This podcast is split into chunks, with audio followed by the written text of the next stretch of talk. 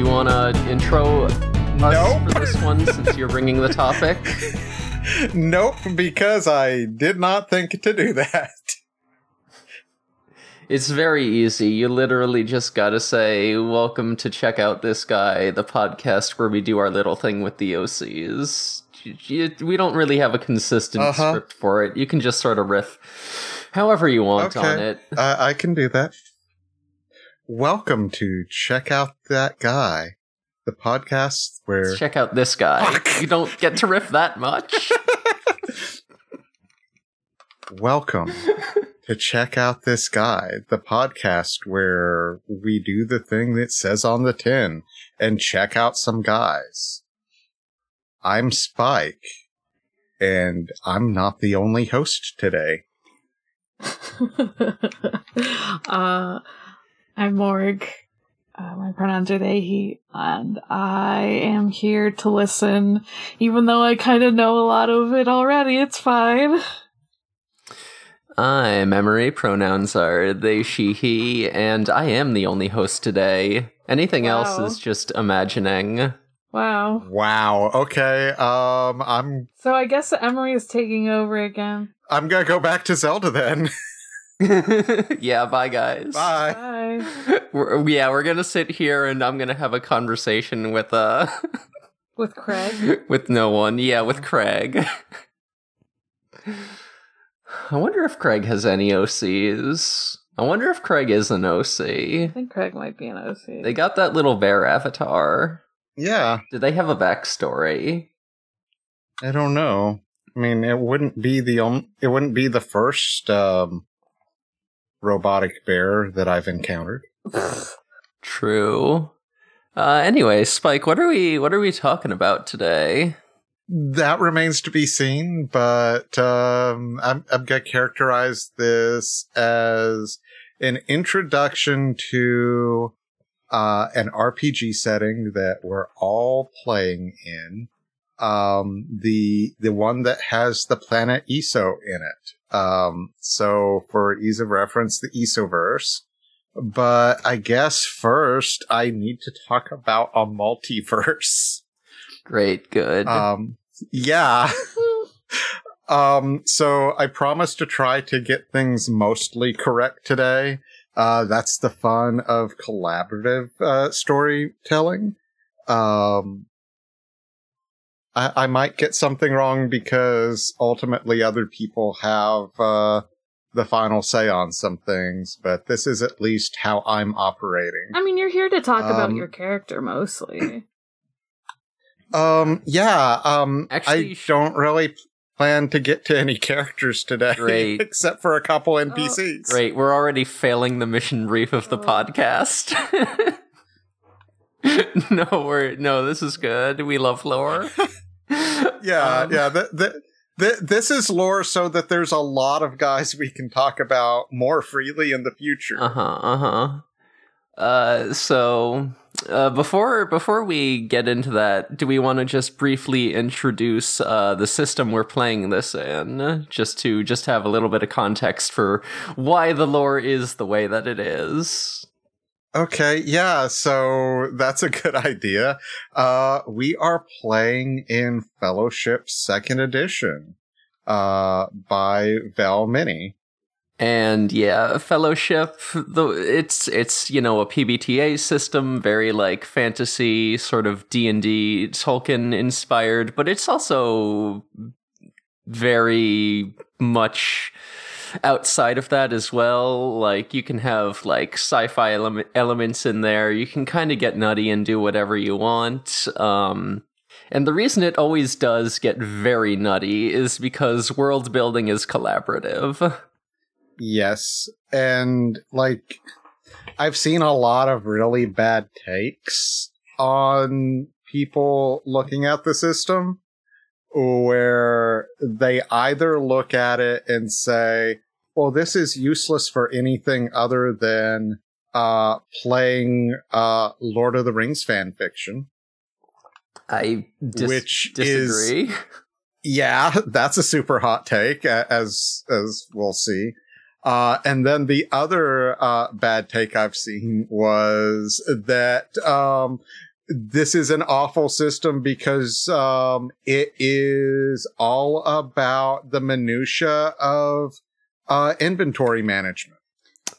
No, you're talking. No, that those people are just talking about D and D. They got so lost. Why are they posting this on the about uh about Fellowship? I Yeah, like the only complaint I've heard about Fellowship, and to be fair, I am not in like the Discord or whatever. The only one I heard was that like, um, if you're since every person like designs a race, there's like a, you know some um like fear of like fantasy racism issues, but like that's always Mhm. gonna kind of come up if you're doing anything that is based in Western fantasy, just because, you know, Yes. even if it's, even if our game is not very Lord of the Rings, it still has that as like, um, an ancestor, if that makes sense. So, Yeah, and and and that's one thing that um, uh, I I think will be in whatever the the third edition is, whenever that eventually comes out, is including some stuff explicitly as as if you have control and final say of command lore for a people. y- You're playing the champion of that people. You're you're playing like the most important person, but that doesn't mean that that people is a monolith. mhm. hmm I- It's just you have a final say over the generalities. Yep. Yeah. Yeah, and um Yeah, also the way it's set up, it doesn't do like the fucking Lord of the Rings thing or even frankly the D&D thing where like one of one or multiple of the races are just the bad guy. Like the bad guy is the overlord, just like one big ol' evil dude and they don't necessarily represent like a single race or a single people. They're either like a single like fucked up entity with underlings or like an empire or what have you. Mhm. Yeah. Um. Well, I think we'll get to that Mhm. because I, I am gonna be talking about the remnants of the first people, uh, as part of today. Um. But but before we get into that, just kind of kind of how this universe works is it, it's it's high fantasy, it's high technology. Um, there are there is way too much backstory now Mhm. uh, because that's how I operate, and I'm the person who has uh, GM'd most recently. Um, incidentally, uh, our friend Dan uh, is the one who was the original GM, so Yeah. many props to Dan. Yeah, we're definitely going to have to get uh, Dan and Patrick, our other player, on for, Mhm. for guest episodes with, with regards to Iso. yeah, it's Yeah. us three and those two. Um, Mm-hmm. it's, it's One of these days, we'll, uh, we'll uh, some of us will be able to do a tabletop campaign with Elvir involved. It super doesn't work for uh, time zones right now, but I would Mhm. love to roleplay with with that fool. Um, yeah, Elvira is a great role player. Um, I- I've only played a couple games with them, but Yeah. Oh yeah, they you were in that uh that Wanderhome campaign with them, right? yeah, Yeah. just kind of fell through a little bit. Um, As as as tabletop games tend to, unfortunately. yeah, it's honestly a miracle that ours is still going, even if it's on hiatus at the moment. Like the fact Mhm. that we still want to go back to it is wild. Yeah. I- If if we if we don't go back to it, I there will be much wailing and gnashing of teeth. Um, so, um, the way the, the universe kind of works, uh, the magic system in it, uh, or the, like, I guess the physics explanation of how magic works is that there is a multiverse. Um, like just big infinite multiverse. Um, there's probably some parallel universes, but the biggest thing is there are just completely different uh, universes that have uh, completely different um, natural laws to them. So you might have what's essentially the plane of fire. Um, and if you're doing fire magic, you are pulling either energy or matter from that universe into the quote unquote real world. Um, and that's how magic works. Um, there's one of these universes that's, uh, very special though, and that's the void universe. Um, and it's special because that, um, that universe has thoughts and feelings. Um, and it turns out, you know, ha- having chunks of you pulled out of yourself, um, to fuel magic somewhere else, uh, it doesn't like that. Yeah, Um, because yeah, to I, I guess sort of the way you explained like the magic system is like we're sort of borrowing like power and elemental energies like from alternate dimensions when when we cast our funny little spells. Mm-hmm. So, so the void doesn't like that, and and we'll talk about the void a little bit later. Um, the other thing is there are some higher dimensional beings, basically gods, um, and you know they're they're meant to be like they're not meant to make sense. They're they're meant to be a little bit unknowable because they are existing in more than three dimensions. Um, so they they probably are like um existing in multiple universes at the same time. Um, and we've met. Well, y'all know that we've met one of them. Um, and and that's that's a funny little fella named Troy. Um, and and and Troy is a scientist, and I, I think Morg, you're you're the only one that's interacted with Troy, aren't you? Uh, yeah. Like, um, my character, um, after some, like, big event that, um, I'll, you know, we'll probably talk about eventually on this podcast. It's not, like, a huge thing for what, uh, Spike's gonna talk about, I don't think. But, um, we all got, like, separated temporarily, and we all got, like, um, like teleported to like talk to these strong beings on Iso like called dragons except the one that I Mhm. talked to is like also kind of maybe the serpent from the Bible Yeah, yeah. Um, Troy, Troy is um, Troy is kind of interesting that way. Um, Troy, Troy has a very fancy computer known as the Tree of Knowledge. It's very funny to me that I don't think my character Vortex knows that Troy exists or that Treble has Mhm. interacted with them. Yeah. So trouble when when Treble met Troy, Troy, um, Troy looked like a kobold, and you know our our kobolds, oddly enough, A tall kobold, which is fucked up.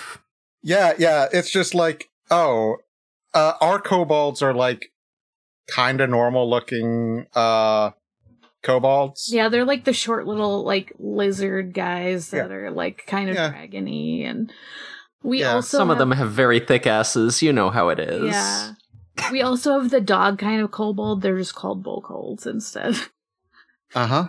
Yes. So, uh, Troy uh appears as uh a very tall kobold, like you know, twice the height of a normal kobold. Um, So and dragon. so uh on Iso, uh he he's done several things. First of all, he is the zeroth dragon. Um, not not the first, but the zeroth. Um, and he he isn't the only uh, higher dimensional being that uh, has interacted with with Iso. Um, there's also a um, underworld and afterlife, and that was originally run by some gods um, who I I don't think they were probably the same thing as Troy, but you know, also gods. Um, and so Troy Troy goes around. His goal is to figure out a way to get rid of the void, uh, because the void is uh, going around trying to consume the multiverse. Um, just kind of instinctively going with a uh, eat or be eaten um, uh, philosophy with uh, what little uh, thought process it has. Um, it, it, it's it's so good that we're talking about this uh, so soon after um, Ghost Game ended. Remember how Gulus Gammamon was an alien made of goop? Yeah. um, we were talking about the void before then, though. There, there's a few things that uh, have come up in pop culture that uh, happened after we did them in the game, and it's kind of funny now. Mm-hmm. Mm-hmm. Um, so Troy, Troy, um, yeah, he he is probably also the serpent from the Garden of Eden. There is an Earth in this universe, uh, pretty much the same as ours. Uh, and on ESO, he created the first dragon, uh, as kind of a test to see if this was something that could be used to fight the void. And that dragon, um, was the Argent Dreamer. Um, and, and the Argent Dreamer is both the first dragon and the first dreamer. Um, probably not going to talk much about dreamers or at all today, but dragons, they kind of, um, they kind of exist in a way that, um, they are something that are necessary for the world to function. Um, they can be created and they generally kind of, um, will exist forever for the most part.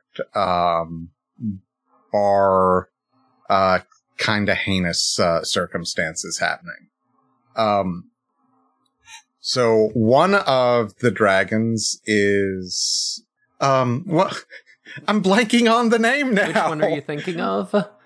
The um the afterlife one. Corpse Queen.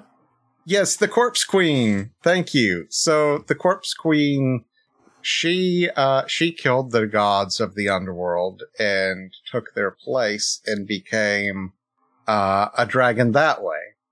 And so there there's um there's a few dragons on Iso. I, I think Iso has more dragons than any other world because that's kind of where they got started at. Yeah.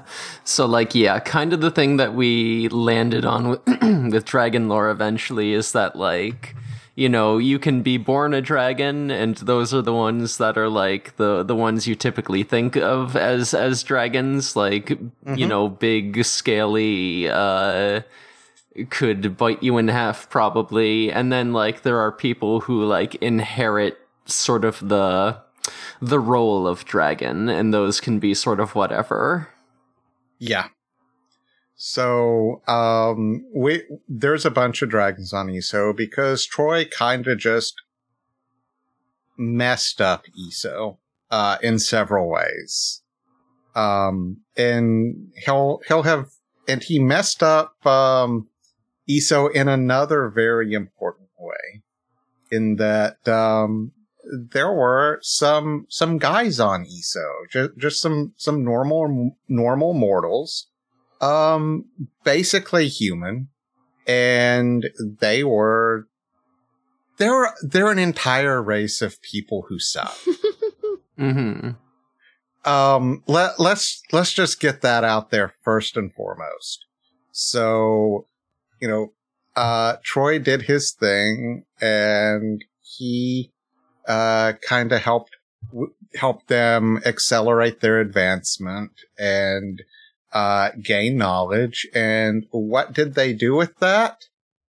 Um, they, they mostly split into two, um, superpowers and had a nuclear war. Cool.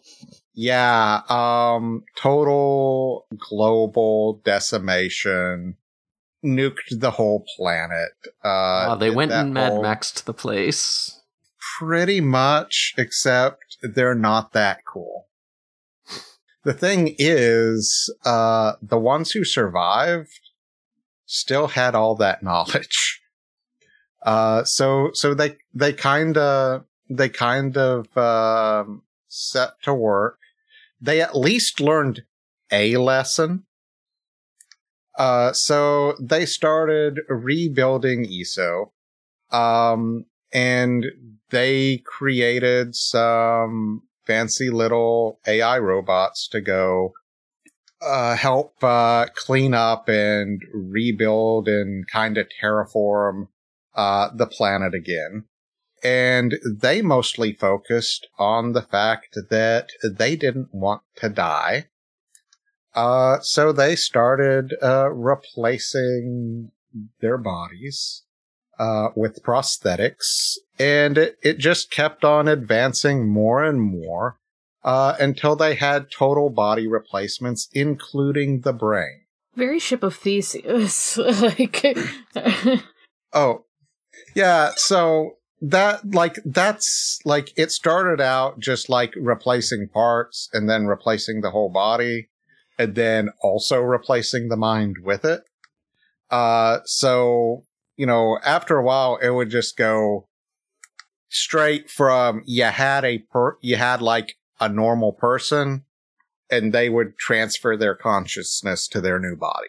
And so, you know, if you have these fully artificial bodies and everything, there's no reason for them to uh, look like a human. That they could do, they could be anything. They they could be any uh, shape or however you wanted. So isn't that cool? So that they achieved uh, transhumanism. Uh, good on them. Yay! Congratulations. Yeah. So so maybe good on them. Um, keep in mind there are whole people who um, are people who suck.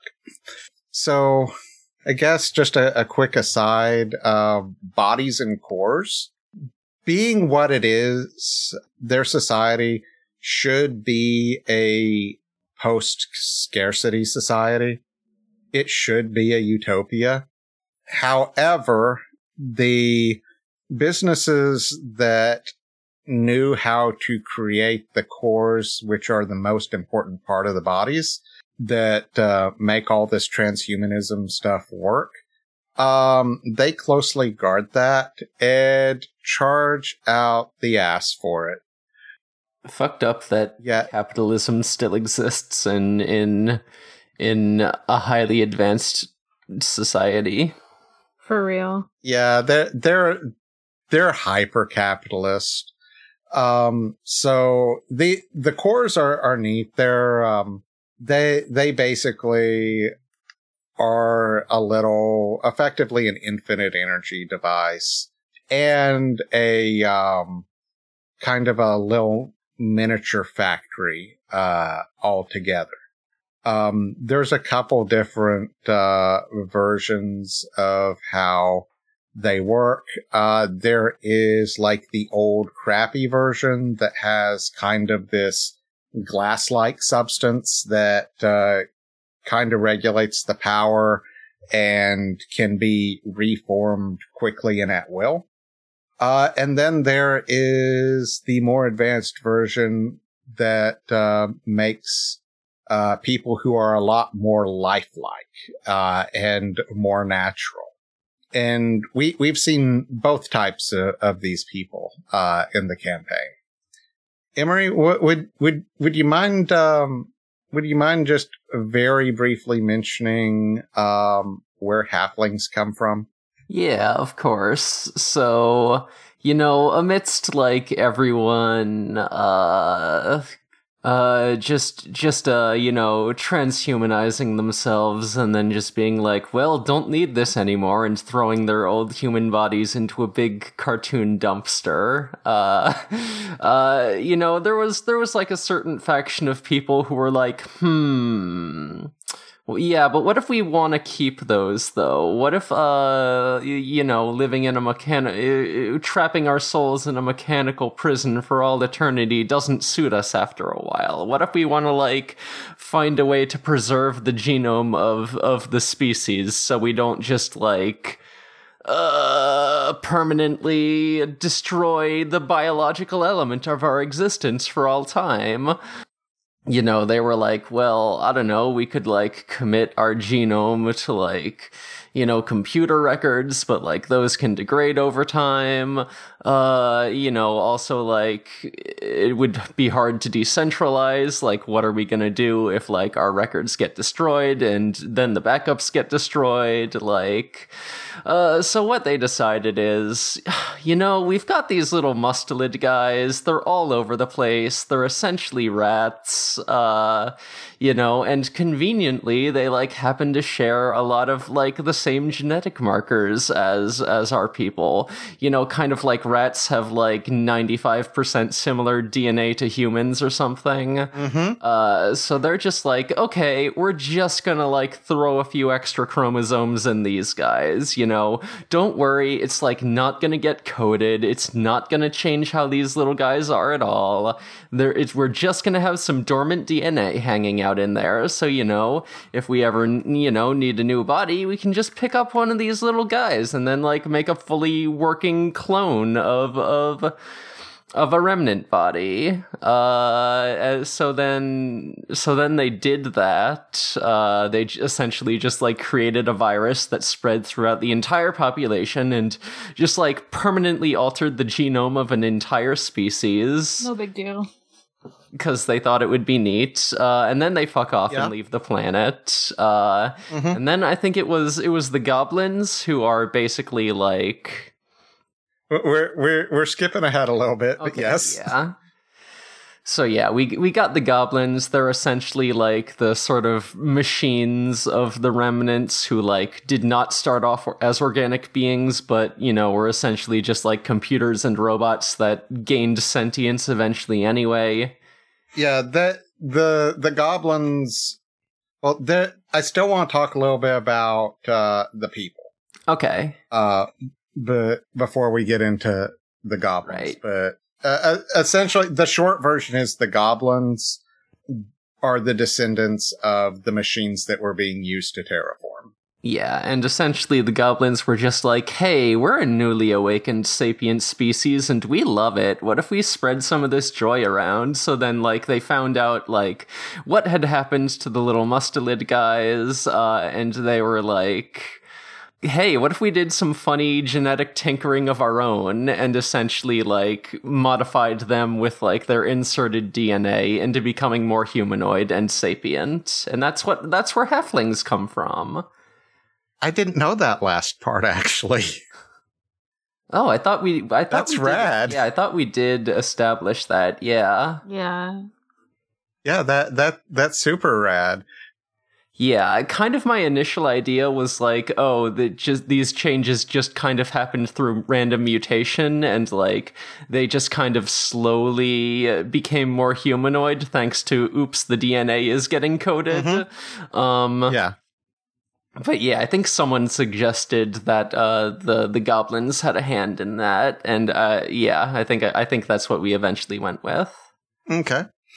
Um. So so re- reversing time a few millennia back to the the heyday. Rewind noise. um. um. So back back in this uh, hyper capitalist society. Uh. So you know if if you've had your entire planet decimated and most people died uh, and now you're just uh, completely replacing your bodies uh, with uh, robot bodies. um, turns out you're you're not gonna have many new guys. Mm-hmm. So the Not enough guys. so yeah, the people and and incidentally, I'm calling them the people because they're big enough assholes that they do not recognize uh the personhood of any race other than themselves. Uh hate hate that for them. They kind of were the only sapient ones in their time, though. Mm, maybe, probably. Mm-hmm. I mean, They could have destroyed them also, it sounds like, because they did have Mhm. big fight. yeah.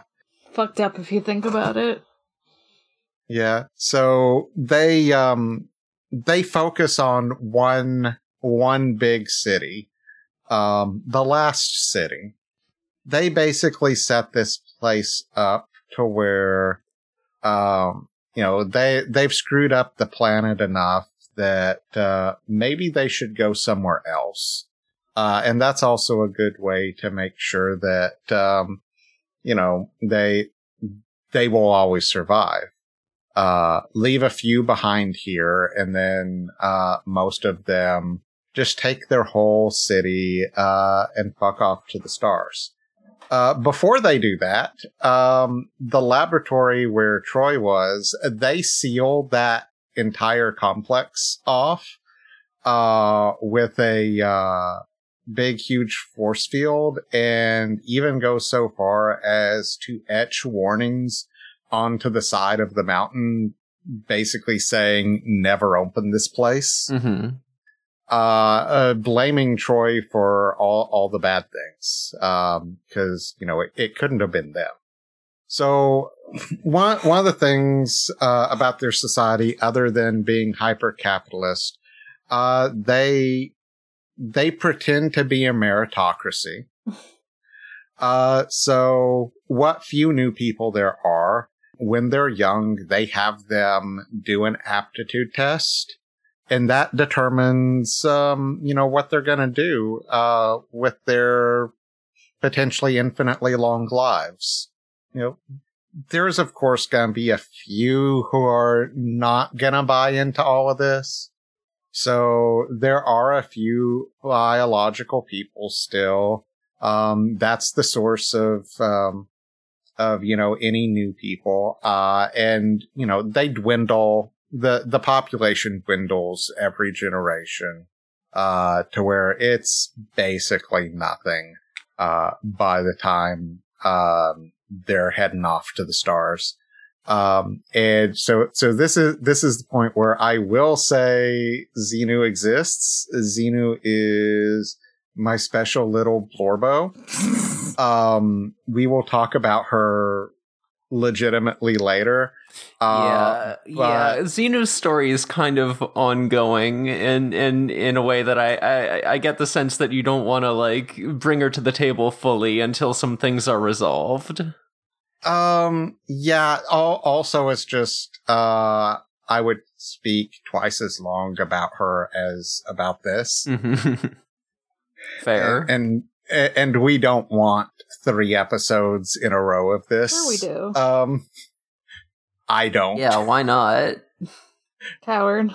I don't. Uh, I don't. I don't trust the audience to to like me that much. Um. So anyway, uh, the thing I want to say about uh, Xenu though is she took her aptitude test and it came back. Uh, essentially, you're good at nothing. You get to be a fast food employee. Wow, literally me, except without this different service worker job, but you know. Uh-huh. Uh she she's born a short time before um they uh head into space. Uh she she turns 16 and as soon as she's able to she undergoes the uh transhumanism process and uh gets her new body. Uh but it's the cheapest crappiest thing imaginable. It's basically just a robot skeleton and it's not good. Her, like her original body at the time, uh, was better. That that was kind of her state. Um, they took their city and they launched it. Um, and they left a few people behind. It was the ones that they didn't care about at all. So meet the probably 20 people left in Meat Town. They got left behind. Uh, some unimportant people got left behind. Um, the ones that, uh, we for sure know about was some like little local administrator and a, so, someone who worked in a marketing firm, uh, doing graphic design. The oh, one thing, uh, about them is they're very bad at naming things. Uh, and they tend, so, you know, they have one last city. They name it the last city. they tend to not refer to people by their names, but as their functions. So that lowly administrator gets forever known as the administrator. You see, the thing about me though is that I love giving characters names that are just like a one or two word descriptor of what the mm-hmm. character is you know, hence most of my guys from uh from the previous episode. Mm-hmm. Yeah, but do do you really want to be known as your job?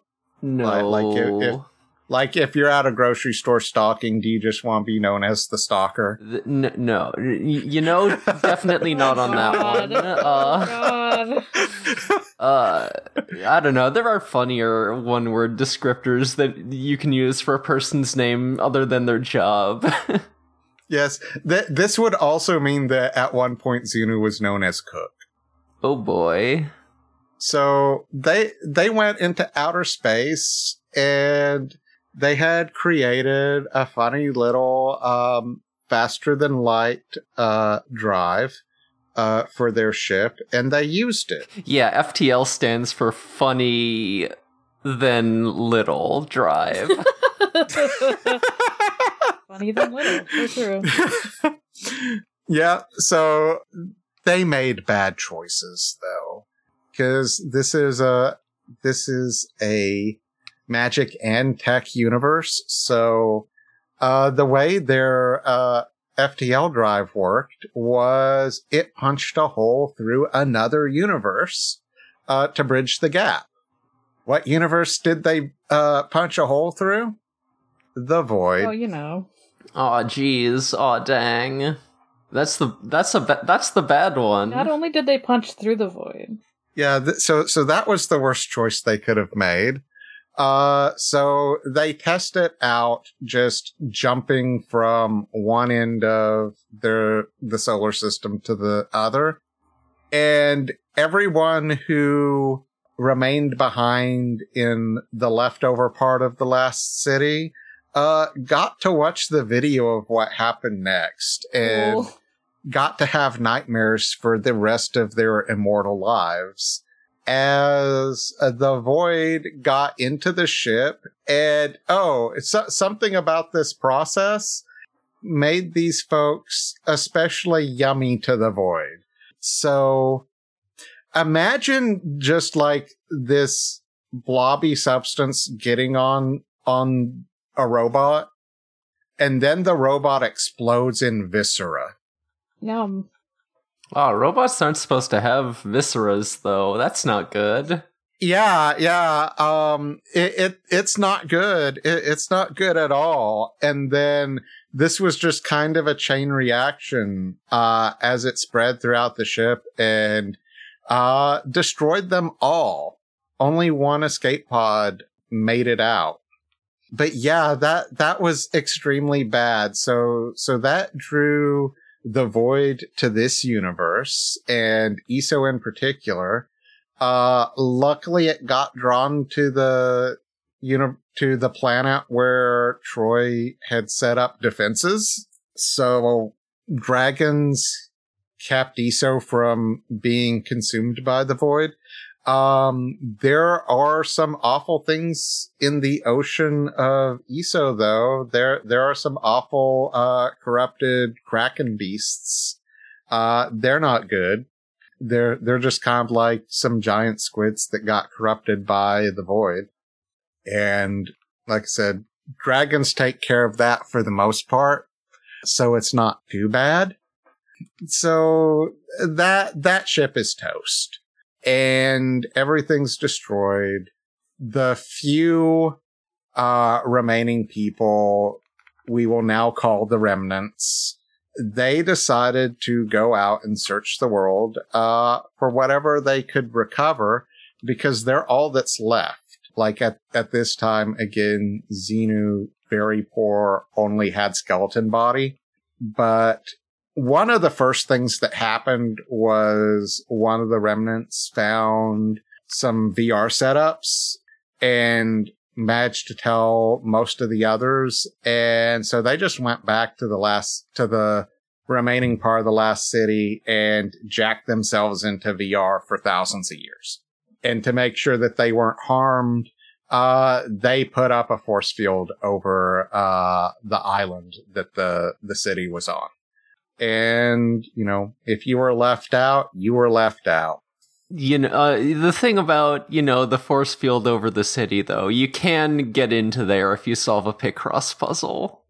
Mm-hmm. yeah it seems like it's kind of easy to get into. No one got into it for thousands and thousands of years. Yeah maybe xenu was the only one who knew how to do picrosses uh-huh well xenu was the one that got left out yeah, because I, uh, I guess to explain that a little, like literally, like the second session or something in Dan's original campaign, like we went to this location to like, you know, the bad guy was like, "Oh, I'll."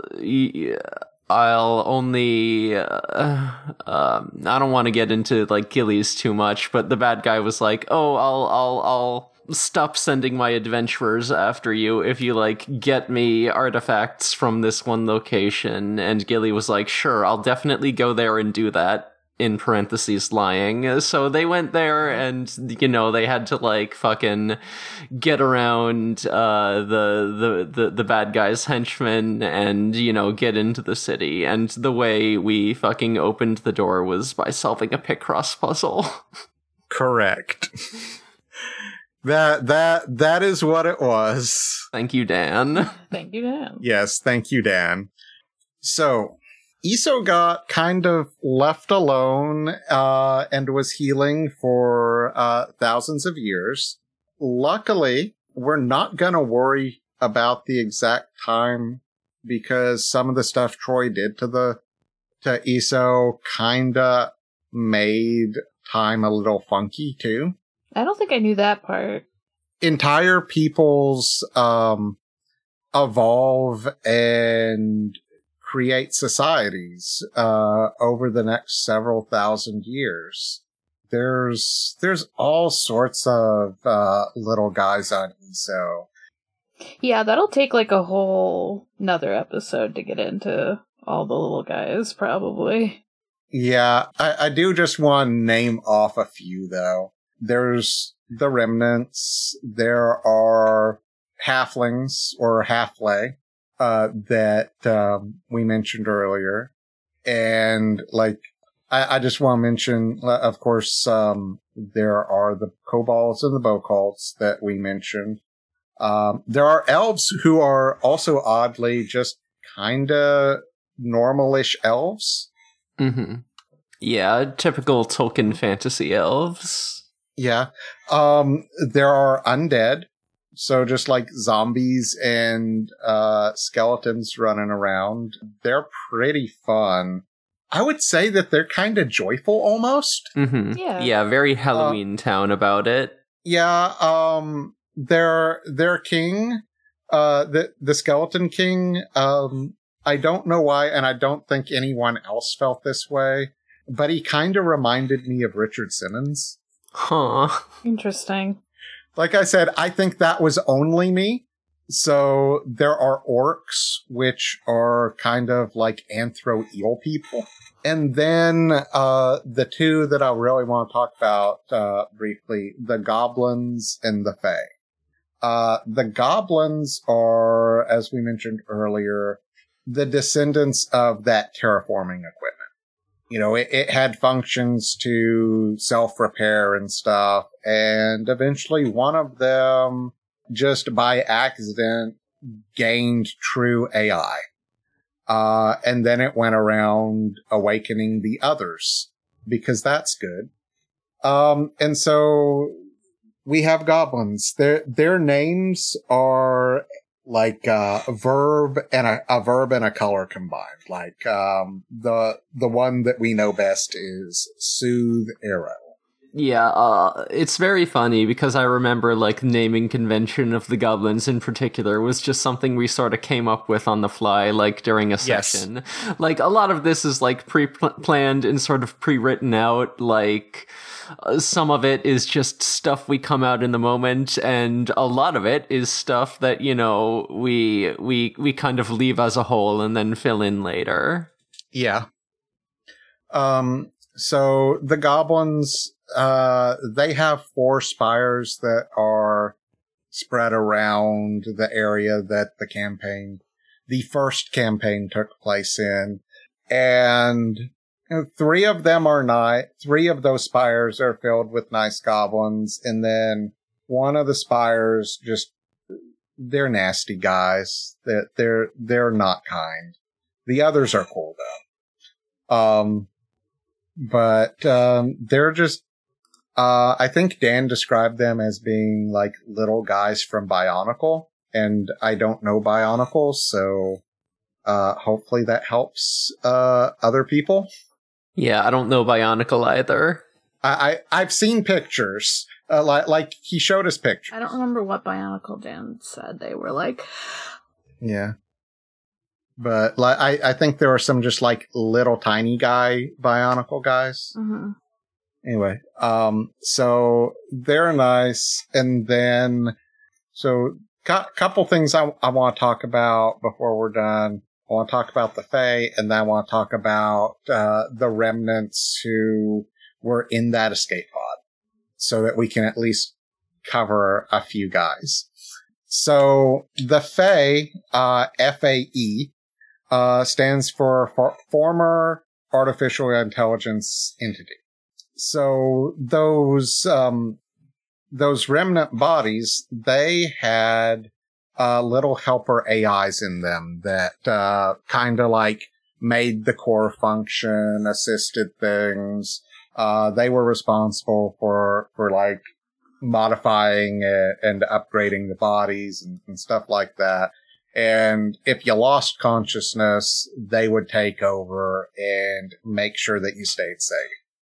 Um, so the goblins, um, so there are very, very few Fae. There, there's probably less than six, but they, they have only been around for the last 20 years, uh, where we are, uh, in the campaign.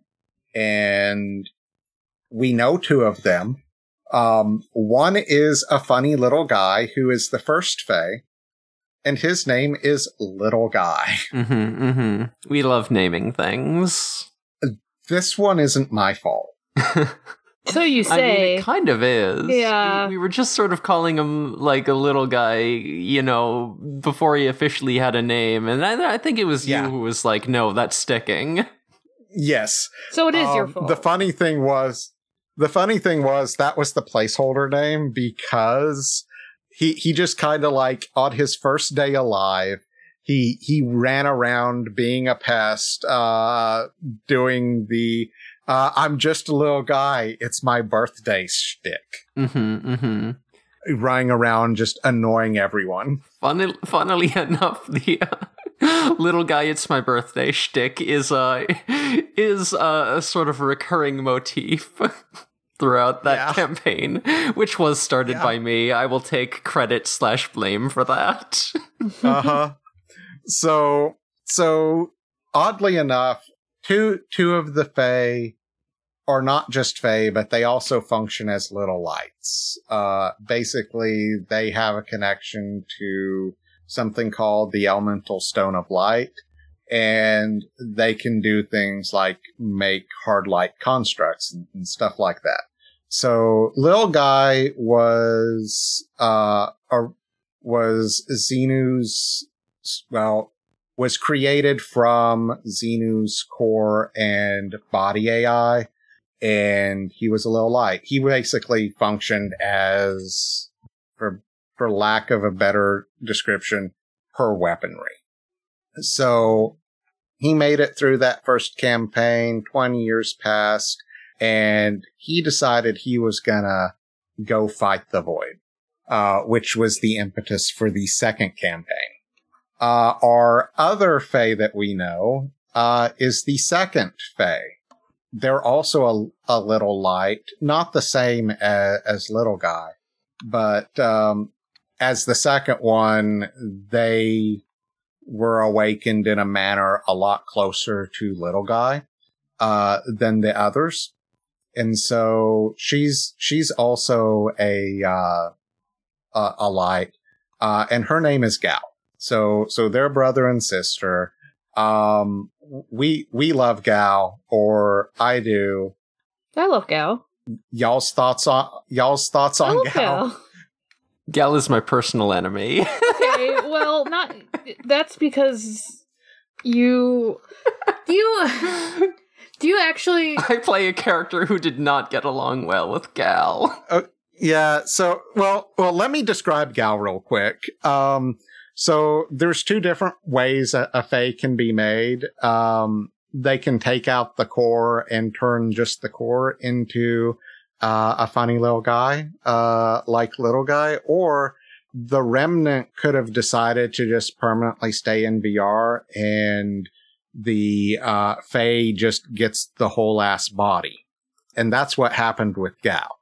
Uh, so Gal, uh, after she was awakened, she decided to be uh, a cat girl and not know what cats were, uh, much to her later embarrassment.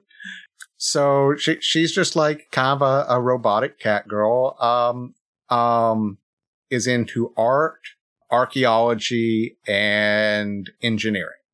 And yeah, Emory, your character Vortex, um, they did not get along, uh, and it was sad. I, I did cause a lot of problems on purpose. Yes, this is correct. but yeah, so that those are those are Fae, and then just so some some guys who who really really sucked. I mentioned one escape pod made it out of the last city, and that had two remnants on it, Kirby and Harp, better known as the executive and his assistant. They made it off. Uh, they survived and they were in space and they had thousands of years to restart their business. Um, and they created a huge mall in space, uh, a place where you could, that manufactured and sold pretty much anything. I don't have it in front of me, but like we figured up how much space the the mall took up, and it was absolutely huge. But yeah, so y'all y'all got to encounter Kirby and Harp. mm-hmm, mm-hmm. How how did y'all feel about Kirby and Harp? Uh, Bastards, the both of them. I mean, They deserved what they oh got. my gosh. I feel like I don't know Harp that well, but like, we fucking destroyed, uh, Mr. Bossman just like in battle. Um, but we didn't like totally kill her. Cause like, well, we got there eventually. okay, Yeah. I said we didn't kill her, you killed her.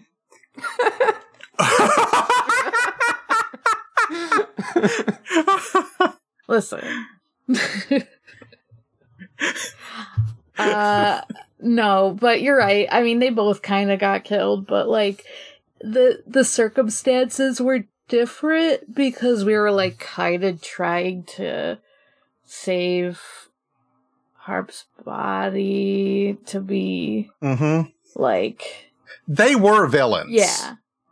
But like that, they were absolutely bad guys. Like they, They were like hyper capitalists and continue to be hyper capitalists, even though they like Mhm. s- more or less saw all this tragedy happen, escaped, and continued on to, uh, you know, continue doing bad shit. Like, they did not seem to get like fully changed by you would think they would have been like you know hoisted by their own petard kind of thing with like the whole ship thing but it almost seems like seeing them escape and like continue to be hyper capitalist makes me like wonder how many of them would have been like just doing that instead of you know okay. So, so dropping lore that existed but had not ever been revealed. Oh boy. Yeah, so so executive was like he he was like a major company executive beforehand. He he was he was one of the main people responsible for that entire society being hyper capitalist. well he's dead now. So of of course he didn't learn a lesson. Right, yeah. And for some reason, his assistant was like kind of in love with him or something. yeah. Yeah. She she I mean technically he did save her life. I say kind of in love Uh, because like they also kind of like when we when when Vortex kind of met her in in uh the in the the Corpse Queen's like area because when people die that are from Iso, they kind of end up being They go to slime girl hell, They- a statement which I will not qualify. There there is no slime girl hell. um I disagree. Um, Emory's calling it Slime Girl Hell because uh, when I when my character went to see Troy, uh, the uh, Vortex, her character, like became like got teleported to the afterlife, but like it's also a physical Mhm. place on Iso, so she she wasn't like dead. kind of like Hades rules. It's just a place you can go to. I mean that that is how you experienced it. hmm and she uh she kept calling it Slime Girl Hell. Yes. she was a slime Yes. girl in hell. yep. Yeah, um, except except it's not hell, and It's where everyone goes. there is no slime girl hell. It's hell like the way that anime calls the afterlife hell, you know?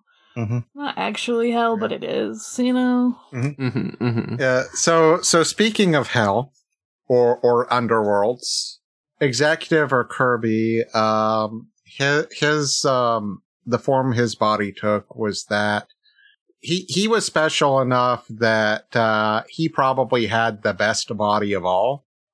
Uh, so his, his had different modes. He spent most of his time at the mall just looking like an old man in bed because he could just con- directly control the whole station that way. But um, like the his true form was kind of that of a, a Kerberos.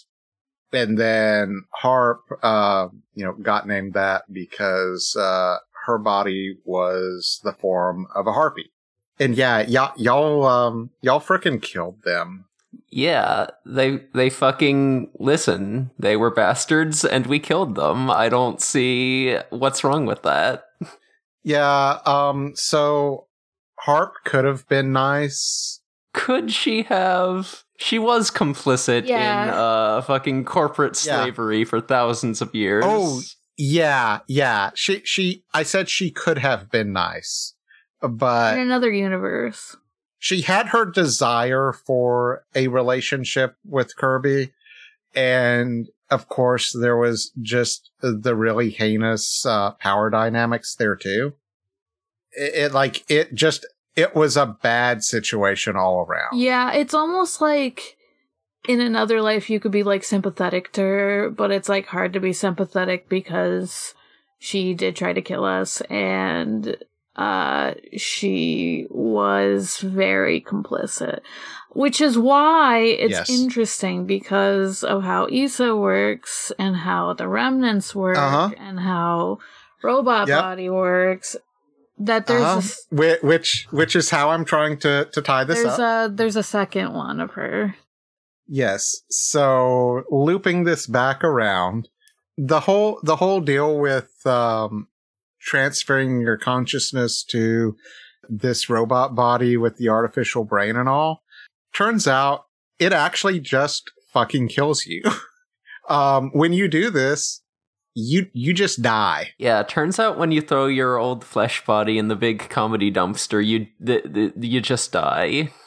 So when they died, um, Kirby was an absolute bastard, and he he went uh, to the section of the underworld that uh, we are going to call the home for infinite losers, because that is a really good idea.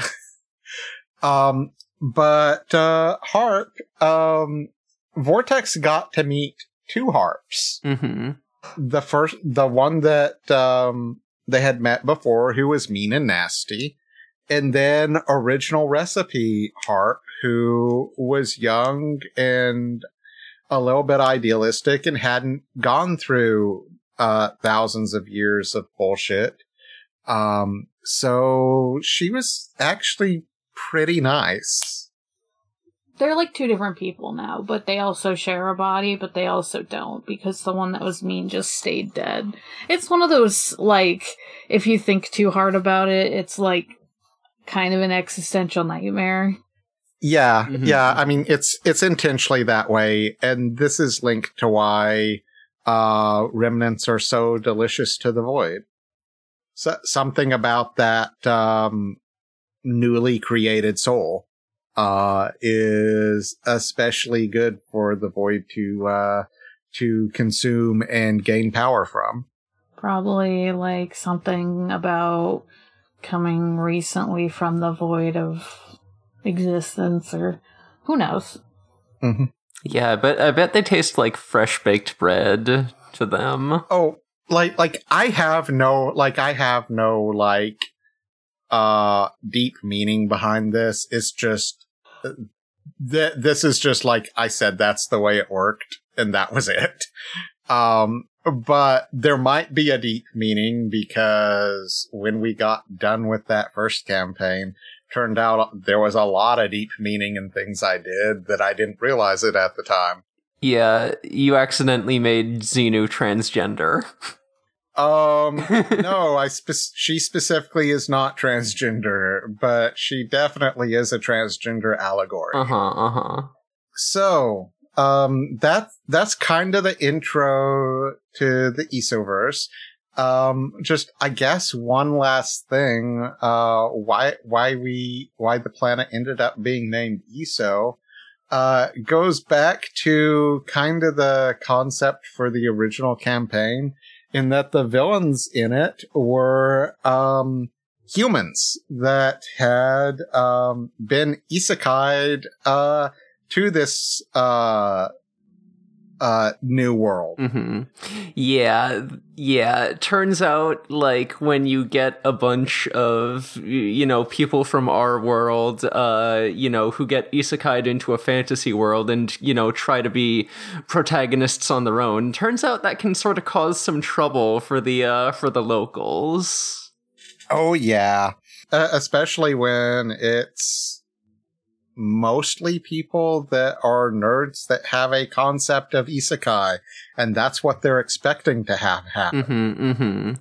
Yeah, it kind it causes some problems when like the leader of the Adventurers Guild is just like just like the most Reddit pilled nerd on earth and his wife left him and he just wants this like cool flavorful setting to be g- a generic uh Tolkien-esque uh uh uh ripoff.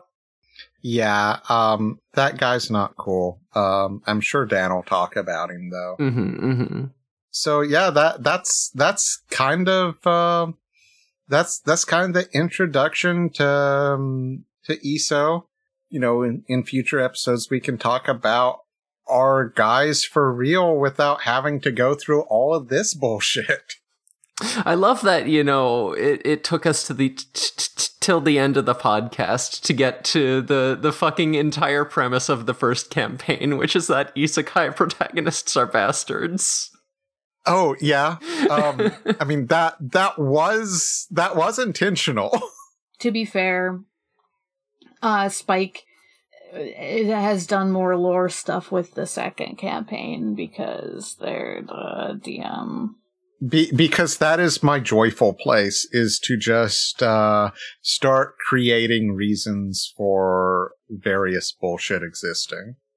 Mm-hmm, mm-hmm. Yeah, no, I love coming up with reasons for bullshit existing. Like, the thing about, like, halflings being, like, you know, containing remnant DNA was something that I thought up, like, you know, a few months into the campaign, really, where I was just, I just kind of, like, had a few questions rolling around in my head, which Mhm. is, like, you know, we kind of know that like halflings expanded uh, halflings evolved within like the span of Xenu's life which is like established to be a few thousand years. And you know also like you know these people like completely replaced their bodies and just like abs you know fully lost like the organic element over over you know a period of you know, a relatively short period. So you know i had these questions rolling around like oh how did halflings like become a sapient species so quickly? Like you know wasn't anyone worried about like you know the remnants like completely losing their bodies and like the ability to like you know uh, uh, reproduce or anything like that? And you know i think like the the yeah the the solution i came up with was you know just like a very tidy sort of uh you know tying things together. So yeah it's like it's very fun to come with uh, come up with like little lore things like that and sort of fill in the holes that you know your you, you know that your your early ideas leave out. Yeah it's it's very fun and very satisfying. Yeah, and your you coming up with that for the halflings uh completely and utterly uh changed the trajectory I was going on uh as Xenu. Yep. Uh huh. I I I had plans uh from before the campaign started and they got adjusted several times and then you had that idea and I threw everything out and, and started over. Great. uh, suddenly everything made sense. Great. We love it. Yeah, I uh I didn't chip in as much just because a lot of my lore stuff is on a different planet. I'll talk about them in the future. Yeah, Morg. More. Yeah, I'm not sure if we said, but Morg wasn't here for uh, Dan's initial campaign. But yeah, he is. Yeah, he did join for uh, the the the second part of the campaign that, or yeah, the second campaign in the world that Spike is GMing. hmm Where we like meet Troy and shit, but like in theory Troy was there before the first campaign and everything. Yeah, and like um oh, I, I I need to say the most important thing.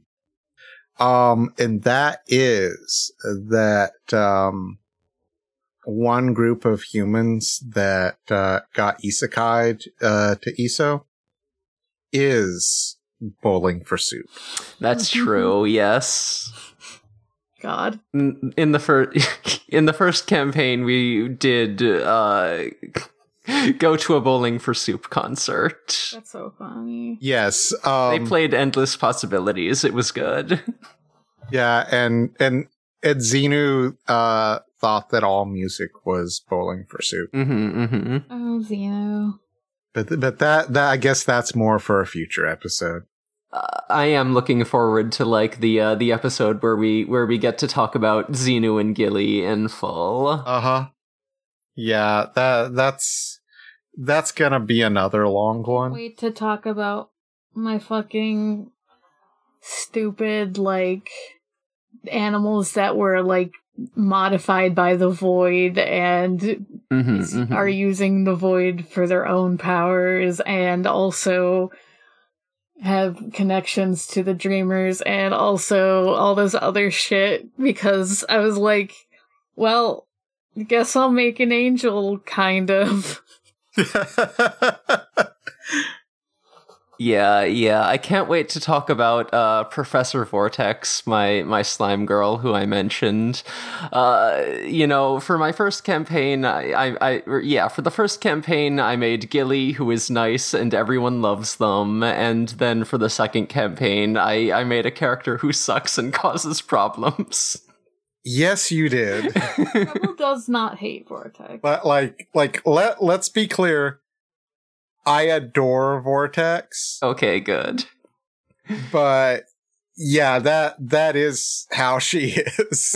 yep. she she she's a lot to deal with, hmm hmm and you are very good at at uh, character building. hmm Thank you.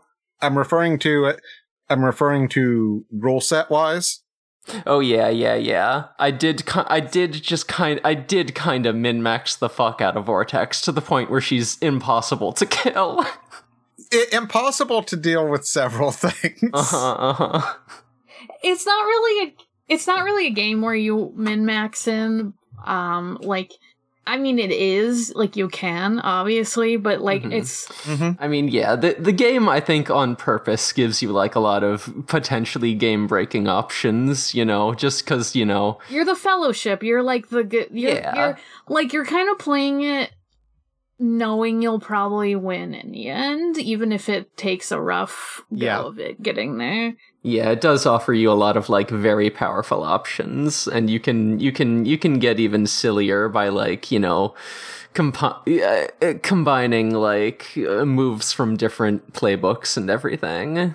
And and that's why hard cuts exist. just to kill vortex specifically no i'm just kidding Um, yeah, no, I, uh, maybe, uh, I don't know if, oh, we'll talk about this off air probably. I don't know if I'll talk about my ogres for the next episode, but I will talk about them definitely in the future. I look forward to it. So, yeah. next time could be a continuation. I'm not 100% sure. Well, yeah, I think Elvir will be able to uh to join us next week. So Huzzah! we we all yeah de- yeah depending on if if if Elvir wants to bring something, we we might also do um an episode where we talk about some of Elvir's stuff. But yeah, it's it's it's Yeah. it's nothing set in stone right now. Yeah. Yeah, we're we're we're figuring this out as we go. Yeah. Yeah, I I have fewer guys to talk about, so that that's why I'm doing more deep dives. Mhm, mhm. Yeah, makes sense. I think it makes sense to start start off Iso stuff there, even if like Dan has more info on like the first part, like campaign stuff. Yeah, yeah, that was like a lot of the the the deep history on on the setting, and yeah, like yeah, I, I I would love to get Dan on and talk about you know the the more recent stuff and the Adventurers Guild and every everything going on with that. Yes. Yeah, I think that's a good place to end this episode. Probably. Yeah, Yep. So hey hey audience, um, subscribe to the podcast, um, and come come check out our Discord. Uh, it's fun. yeah, good Discord, good server. We we have uh we have at least two streams a week normally. Mm. hmm It's uh, it's pretty much the only place you could talk to Spike. So Yeah, yeah. I I don't do social media. Um. So yeah. Um. If for some reason you wanted to say hi to me, that's that's where you go. You can find me at Haunting the Morgue on Tumblr and Twitter for now. Uh, you can find me at Gengar on Cohost. You can find me on my other podcasts, The Sonic Shuffle, a random and holistic Sonic lore podcast that I do with said Dan. we have kind of a backlog at the moment, so we haven't recorded in a while, but um there's a ton of episodes, so you should definitely check that out. And um, Ford Ford Re Zero, a Re Zero Watch podcast that is kind of on hiatus at the moment, but that's fine because one of my co-hosts is also the fear baiting co-host and she's back with it and we love it. So Hell yeah. i'm willing to give up ford Ford Re Zero for fear baiting. She's a very busy lady. Uh yeah i think that's it for me All right, I'm Emory. You can find me on a podcast called We Rate Queerbait, where we talk about the blurry line between homie and homo. We're talking about all the ships and characters and themes in media that should have been canonically queer. Uh, I'm also on an upcoming audio drama podcast. Details about that should be forthcoming. Uh, I'm also uh, uh, uh, on FurAffinity with the username Space Robot. I don't know why it took me long so long to get there, uh, but yeah, if if you want some artwork of your own OCs, you can get in touch with me about that. Um, you can message me on Discord if you know me there, or at my email address, spacerobotart at gmail.com.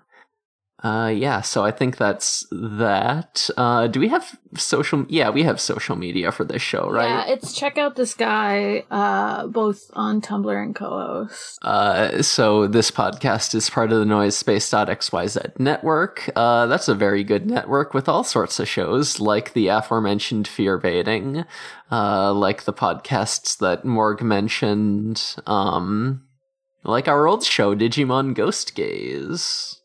Yeah, and I've been listening to a lot of uh Zero to Zero, all their bullshit going back and forth with uh Blade and Fantastic Four is crazy. Yeah. Sa- same here. Uh, I I don't know how they do it. I'm not sure they know how they do it. Uh and fear baiting, like I said. So I think that's about it for us. So okay, um, um I I I want to try out an intro. Let me know what you think. Yeah. Okay. So un- until next time, everyone. You know, they say do not steal, but actually, I think stealing is legal, and I encourage you to do so. This is legally actionable advice. Wait, no. Um, wait, wait, wait. Hold, hold up, hold I up, I need to hold get up. my lawyer on the Um, phone. Hang on. Hold up. No, no. In anything I say should not be construed as legal advice. And hey, Emory, you are definitely not a lawyer, so do not practice law without a license. You know, fair enough. Bye. Bye. Bye.